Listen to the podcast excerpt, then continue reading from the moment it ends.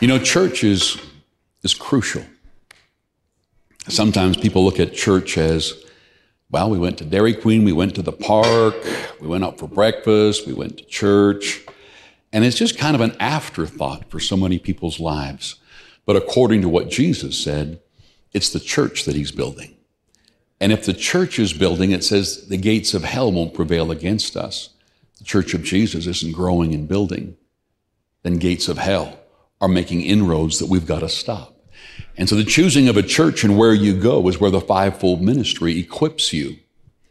One person said, well, I just need community. I said, good for you, but your community is going to be run over if your community doesn't learn the word of God, the principles of God, and rise up and learn to speak the word, learn how to pray, use faith. Yes, we are a community, but we are a community that needs to invade the darkness, needs to reach out and touch wonderful, beautiful people who just need to know Jesus. And the fivefold ministry that equips the saints for the work of the ministry. And uh, so I love church. I love Sundays. I love all the things the church does during the week. And so it's exciting to have you here today as we go into God's word. Let's pray as we always do for our leaders. Father, we declare right now for the leaders around us that influence our lives. Leaders in education, leaders of cities, mayors. We pray for leaders of provinces. We pray for our government. We pray, Father, for healthcare. We pray for business. Father, we pray for every person in leadership and we ask that you would surround them with wise counselors and take out the rest. We pray that, Father, where leaders have an evil agenda, we pray that they move them out and move in men and women after your own heart. And we declare Canada follows truth and freedom. Canada follows, Father, victory and what your principles and your word declare. Father, we just speak this over our nation in the name of Jesus. Amen and amen. I'm going to entitle my message today, How to Pray for Your Nation Against an Enemy. So many people don't know how to pray. They just have no idea. Prayer has gone in so many directions. Over the years, I remember as a young man, the intercessory prayer movement so going off the rails and getting into works. You saw the word on the screen where it said, um, We don't trust in man. We don't put our trust in flesh. We put our trust in God. Prayer, if it's not done correctly, becomes a work of the flesh. And it feels good perspiring and screaming and binding and loosening and, and all that, but it has no effect at all on the planet other than to bring doubt and unbelief into your life unless as Jesus taught us, that it's from the abundance of the heart that the mouth speaks. Then it teaches us that what's in our heart flows forth. Prayer must come from the heart. So I want to talk to you today about prayer. I want to teach you uh, immediately how to change if you've maybe not been taught this or you haven't looked at this. You know, there's a, a precious verse in the Old Testament that says, Let God arise his enemies be scattered. That is a beautiful prophetic look at the new covenant. See, God is arising through you and I, through our prayers, through our actions, through finding our place in the body of Christ, through finding our place in society, the church of Jesus Christ, rising and advancing. This is God arising in us. And the enemies, plural, are scattered. Always remember, according to Jesus in John 10 10, that whenever anything kills something, steals from you something, destroys something in your life, that there's a spirit force behind it. And that our warfare is not with people. Now, there are times you will have to stand up to people. There are times you will have to shut people down. Uh, but it says that we don't wrestle with flesh and blood, but against principalities, powers. And so behind all of that, there is a force, a dark world. And so we need to recognize how to pray. Now, the greatest battle that any child of God will ever fight, the greatest battle the child of God will ever fight is the battle of faith. Now, let me explain that. Because until you deal with this, and this is our first uh, session that we're talking about today, until you deal with this, you may as well be spitting poof balls. Because prayer done incorrectly has no power. And prayer done incorrectly will literally manifest and deepen your unbelief. People don't pray in the church world today, probably because prayer was ineffective and it didn't work for them.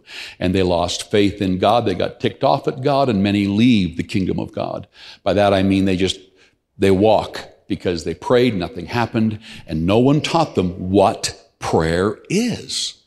And so we've got to recognize that in the new covenant, since the cross, the only fight that we can see is the fight of faith. And so this fight, according to 1 Timothy 6.12, it says, fight the good fight of faith. Lay hold of eternal life to which you were summoned and for which you confessed the good confession of faith before many witnesses. Now, to lay hold of eternal life in your physical world, it, it is to understand these two words, eternal and life. Eternal means it's never stopping. Doesn't matter where death does not mean the cessation of existing. The word death actually simply means moving into another realm. And there's different meanings, there are about three different meanings for the word death. But eternal life, eternal is the time frame, life is the kind of life. And everyone keeps thinking eternal life just means being saved. No, no, no. It's way more than that. This life in the Greek is Zoe life. And it says that you were summoned and that you must confess a good confession. As we understand this new life as a born again believer, we've got to understand that religion, which I hate, says you're forgiven and now you must work at getting better. Now you must work so that you can please God. Now you must work so your prayers are answered. And there is this subtle, horrible disintegration of who you are and your position as a believer. So whenever you try to pray, He will always have something you haven't done enough of, or you've done bad with, or you haven't done something, and He will cause you to waver. Wavering is always spoken about at the heart level. A good man from the good deposits in his heart brings forth good things. An evil man from evil deposits in his heart brings forth evil things. A world changing man or woman with world changing deposits in their heart brings forth world changing things. This prayer has to come from the heart. Your vain repetition of prayer, your begging, bugging, pleading God, screaming at demons, binding and loosing, all this stuff that does not come from an understanding from the heart is meaningless. And not only is it meaningless, it destroys faith. Faith must come from this new covenant from the Word of God, and you, we must understand it. It's not too hard to understand. Holy Spirit is always here, showing you and I how to be who we are. Now, the thing to understand is that Jesus Christ is the high priest of our confession. It doesn't say he's the high priest of your faith. It doesn't say he's the high priest of your actions. Doesn't say he's the high priest of what you're thinking. Doesn't say that he, he says he's the high priest of your confession. Now, hang in with me and just let go all your preconceived ideas about teaching from one end to the other. Jesus is not the high priest of your confession over me. Your confession has nothing to do with me. I don't care whether you blog it, whether you lie, whether you say things about me, whether you accuse me. I don't care how hard you are on me, how negative you are, how much you disbelieve your confession. Jesus is not the high priest of when you talk about me. Isn't that beautiful? Doesn't matter what they say about you. Doesn't matter what they lie what they do about you. He's not the high priest of their confession over you. He's the high priest of your confession over you. So get up and speak. Because if you don't, then you're going to discover that there's a earthly impact that takes place. We need to recognize that Jesus is the high priest of our confession. And when you understand this word confession, well, let's look at the high priest. In the Old Testament, they would kill an animal so that when there was sin, the penalty of sin, which was death, would go on an animal. It would divert from you to an animal. And the high priest would take a little of the blood that was shed by an animal to keep you alive. And it would be presented to God. Look, a life was taken for this sin. And God's favor and blessing and wealth and healing and prosperity and protection from enemies and the would all flow in their life because a high priest brought this on behalf of the people to God. But Jesus is no longer standing before God with some blood of some animal. He has already won and declared uh, who he is. And so he is now the high priest of our confession. Whoa, what you say is powerful. Whoa, what comes out of your mouth. The angels, the Bible said, are listening to. Jesus is listening to. The enemy is listening to. People are listening to. Your body is listening to. Your family is listening to. Your kids are listening to. When you understand the power of a spoken word and that Jesus is the high priest of your speaking. Oh, Leon, now now it's also talking about prayer because prayer is confessing the finished word of God, the promises that are ours. Now, when you go into the book of Hebrews, for those who love going through the word and studying it on your own, and you should be, Hebrews 3 1 says that. Hebrews 4 14 says that. Hebrews 10 19 to 23 says that. He is the high priest of what you're saying. What are you praying? What are you speaking? And it teaches us there to be faithful. Keep saying, be persistent in declaring the promises of God over your personal life, over your marriage, over your kids, over your grandkids. You can even pray for people who don't exist yet. You can pray for your great grandkids and declare that generations of your family will serve God, be taught of the Lord. And, and as you pray, as you speak these words, Jesus is the high priest. Jesus is the intercessor. Jesus is your lawyer standing at the right hand of God. And every time a born again believer from the heart declares the word Word of God. He is there. And his intercessory role, he's not praying. You are praying. He said uh, in the book of John that I, I'm no longer praying for you. You now speak in my name.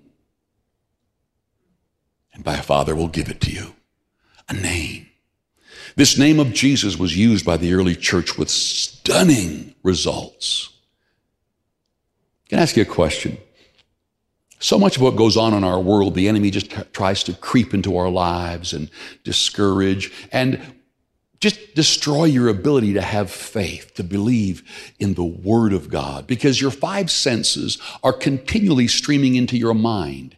And so your mind, if it is not continually renewed, it's not it's not like, oh, I got it renewed, now I'm done. No, it's an ongoing renewing of your mind because your mind has five senses ongoingly bringing in physical things that aren't going the way you want. And so you're not to look at what you see, but at the things that are not seen because the things that are seen are temporary, but the things that are not seen are eternal. Meaning, if you live your life by your five senses, you'll give up, you'll get discouraged, you'll give in. Uh, you'll just say, well, this is the way things are. This is reality reality, unaware that a spirit world overrides a physical world. And so we must learn that we are spirit beings in physical bodies, and that as we are here, we have an ability to pray. We have the honor, the opportunity to use the name of Jesus, that power of attorney that is given to you and I to use his name. And when you have the power of attorney over someone, you have access to all their buildings, all their finances, everything that their name would sign on any dotted line and give them, you have access to. And so lawyers who read the word of God and understand the new covenant, they see this name, Jesus. But let me ask you a question. Before Jesus came on the scene, What did, name did they use to swear with? Because today we hear his name all the time. And it doesn't release any power at all. It just releases a little frustration for most people, a little ticked off feeling, and they use the name Jesus. Somehow, the enemy got it into everyday vocabulary as a meaningless word, but just a word to use to spit this vituperation over someone. My mom always said, swearing is a small mind trying to express itself forcefully. Why? Why take this name of Jesus and diminish it? Now, when you read about the wonderful, beautiful name of Jesus in the scripture, when the disciples used it in the first generation church, when they used the name, demon oppressed people will be completely set free. When they used the name, a crippled man would walk in front of a crowd. When they used a name, they went in and took out cities, not by sitting in a room praying and praying and praying. Oh, they prayed, but by getting up and sharing this name from the streets and the marketplaces and the everywhere they went. And it just totally transformed cities. It transformed everything. But today, the name of Jesus is kind of just a swear word. Just, it's kind of the way you end your letter. Sincerely, Leon. In Jesus' name. No, it's not. And until you go into God's word and you understand what is entailed in the name, you won't use it with any power because it has meaning. It's meaningless. Like the person swearing, so is a born again believer using the name Jesus with no belief or understanding of the scriptures attached to it.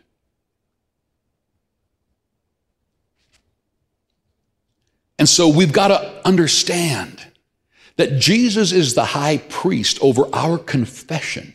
And when we begin to, to, declare promises from God's word, and then we say, in the name of Jesus, that all of heaven stands behind that name, that all of the power and the force and the authority and the resources that are in the name of Jesus. You see, this new covenant is not between you and God, or we would have destroyed it the first day of being saved.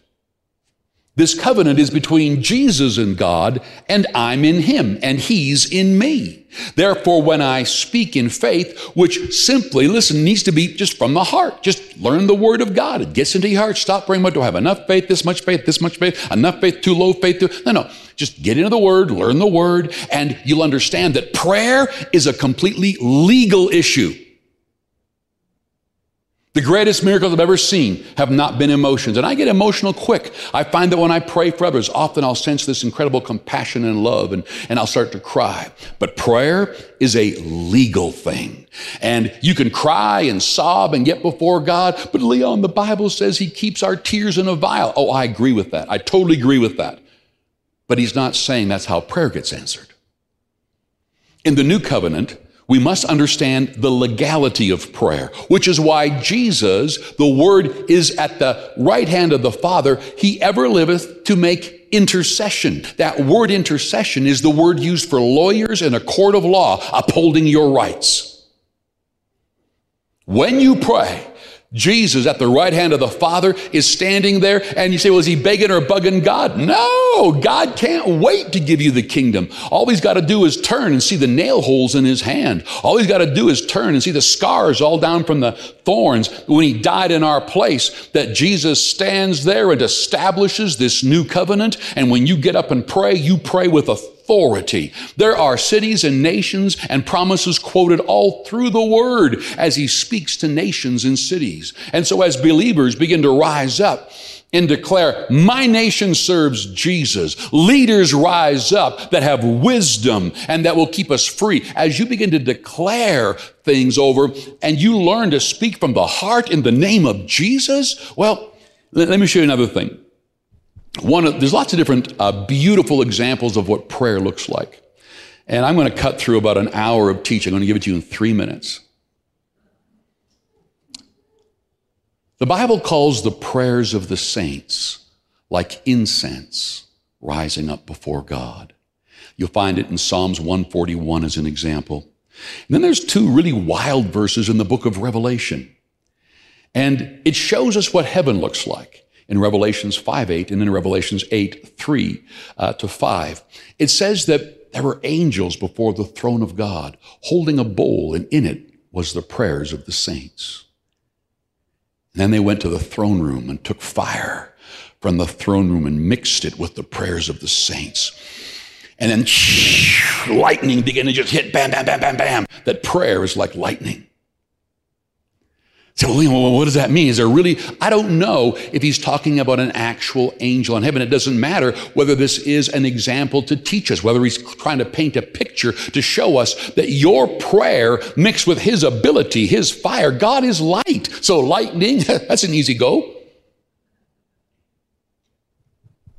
When we pray effectively in the name of Jesus, it's not some pathetic, little, uh, you know, I'm just going to keep myself sane while I go through all of this. Are you kidding me? The Bible talks about using the name of Jesus at the very core of the dark world trembles. That the dark side does not want even to hear that name Jesus spoken from the heart.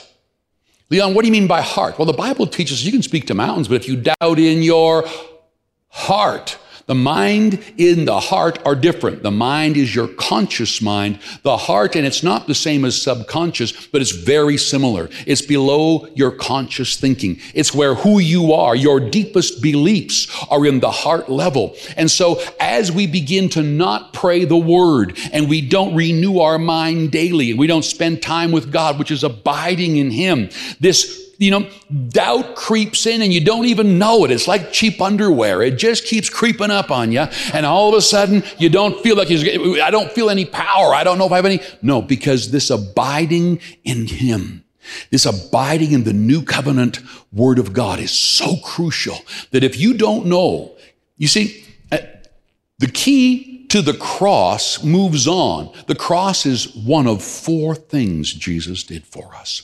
He died on the cross. He paid the price for our sins. But if he would have stopped there, then we'd have been forgiven people trying to live right. What a mess that would be. We couldn't live right before. Why would we be able to live right now? So he rose again and he became the first born again, the first begotten because there was going to be a lot more. And when you give your life to Christ, it's not just a forgiveness of sins. The power of God, whoosh, ignites in your spirit man. And you become a new nature, the nature of God, not a nature of fear, not a nature of sin, a nature of God. Now you've got to renew your mind to get it into agreement because it's accepted all this doubt and all this weak thinking and all these Murphy laws and all these things you've done wrong and all this old you that is now dead. And then he died, he was buried, he rose again, and then he ascended to the Father at the right hand. And he's told his disciples, Before I go, up until now, you have asked nothing in my name, because they asked him and he did it. Now ask, and you shall receive, that your joy may be full. Let me give you something that just puzzled me about this. I found that now that I pray every day and have for years and just spoken the word of God over the things around me, that I seem to walk in a perpetual peace. And I seem to walk in a perpetual joy. I seem to walk in a perpetual power that as you go through life, and I'm like everybody else, I'm not talking that I'm some superhero. I'm just saying this thing about my emotions, how I feel from the very depths inside. People say, well, you, you know, you seem to really be like pretty level. No, I'm not level. I'm worse than you. I just have found that when you pray, a dynamic peace is maintained. That when you pray, a dynamic joy is maintained. And as you pray, there's a power source that is always there so that when you do pray, it's like lightning. It's just, bam. Ever been in a lightning storm? It's blows your mind. It's just, you know, you're sitting there and all of a sudden, which tree did it hit? You can't make rhyme nor reason out of it. I was sitting on a plane one day in Chicago, looking out the window, and the lightning hit the tarmac right beside the plane. I thought it was supposed to hit the tallest buildings. I thought it was supposed to, all these rules. It just, you never know where it's going to go. It's like last week's message about time and chance happeneth to us all. Why did we stop praying? Why didn't we ever start praying? Why do so many churches build community but not the word? It's nice to have a community that can help watch you suffer. But I'd rather know the word and support one another.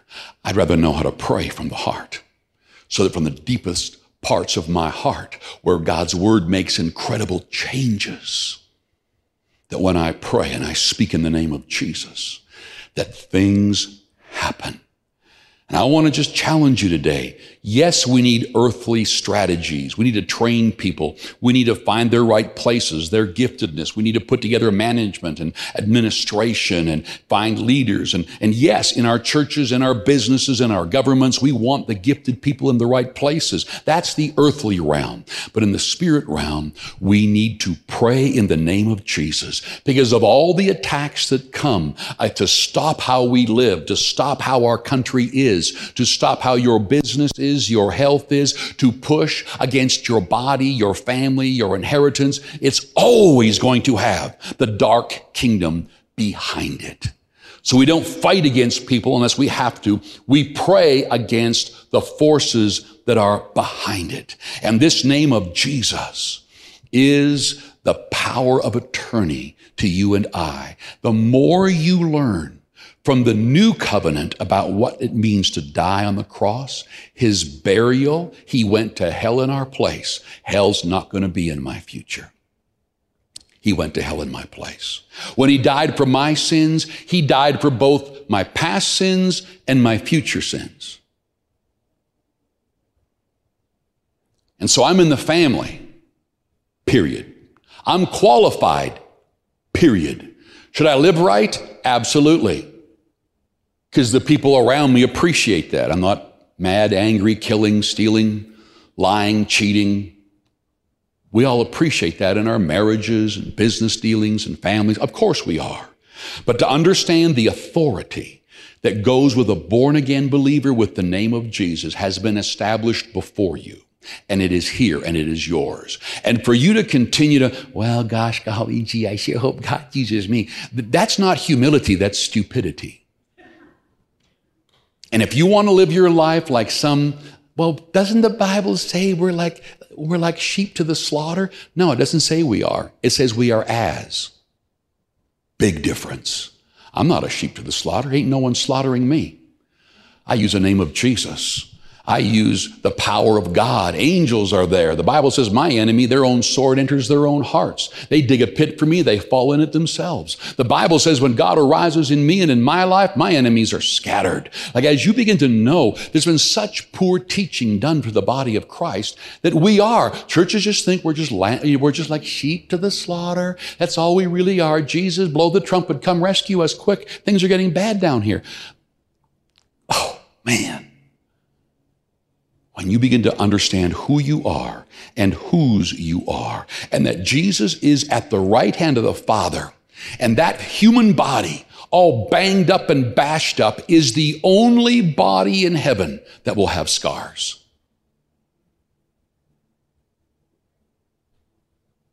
There are people who have died in traffic accidents and fires.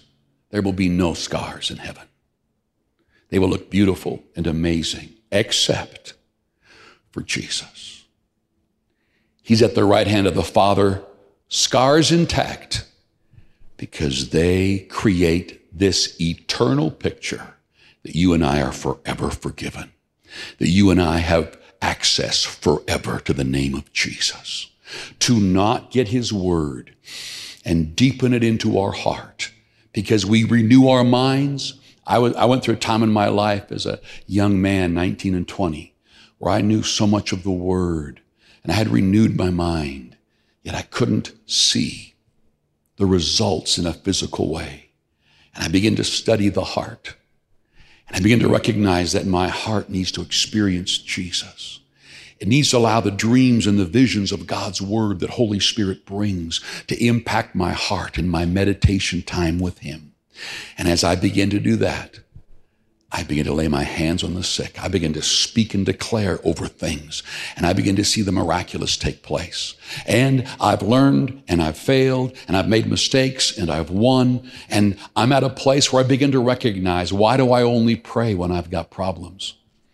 Why don't I just keep praying when things are going good so they can become great? And why don't I just keep praying so they're not just great, they're incredible? And why don't I just keep praying so they move from incredible to supernatural? Because I'm going to keep speaking the word of God and not just wait till a problem comes. When you speak the word of God, Jesus is the high priest of your confession. Keep getting up in the morning and declare his promises. You want to pray over yourself, your family, your, your nation, leaders. Get up and simply declare, and it gives God the right. It allows the name of Jesus. Man, it accesses all the power of God. In the name of Jesus, I declare and start speaking what your city will look like, what your business will look like, what your leaders will look like, what your nation will look like. And if the church of Jesus Christ would get up, know who they are and what prayer is, all of a sudden, we're going to find a massive change. Someone said to me, wow, this is the end times. We expected this. Really? So he's coming back for a defeated church. No, he's coming back for a glorious church. When the word glory is used and you see God's glory, you see His power on display. You see lightning on display. You see victories on display. You see families and homes and, and countries that succeed and rise up. It's the glory of God. Man, we're the church. We're the only hope this world has It's for us to get up and pray, find our place, get out and speak, share the gospel everywhere we go so that we've got people who even vote right because they know Christ and they're not deceived. You can deceive your heart, James says, or you can begin to feed your heart the word of God. And a good man out of the good treasure of his heart brings forth good things. He doesn't sit around waiting for God to do it. A world changing man or woman brings forth world changing things. This Jesus on the inside of you. Use the name of Jesus. Learn to know who you are and keep speaking the word. Be persistent. You know, Jeremiah was promised as a prophet. God said, I'll make your forehead harder than their forehead. I'll make your face harder than their face. You know what he's talking about? Persistence. He's talking about a devil like behind Goliath saying, I'm going to kill you. I'm going to feed your body to the birds. Devil always over. He's an exagger. Ever meet an exaggerator? He's so far off that you don't know what to do with him. David just walked up and said, I'm going to take your head off in just a minute. Grabbed the stone, took him out. Why did we listen to wrong news, stupid news, arrogant news, demonic news. Get up and declare what God says against what the news says, against even what your doctor says. I love my doctor friends and I get checkups all the time. And when they say, Leon, you got this, all right, give me a few weeks here. I'm going to begin to speak to it and pray. I like it. But I don't take their word as a final say. I don't take an investor's word as a final say. I get up and declare what God's word says and I work with all those expertise people. You bet.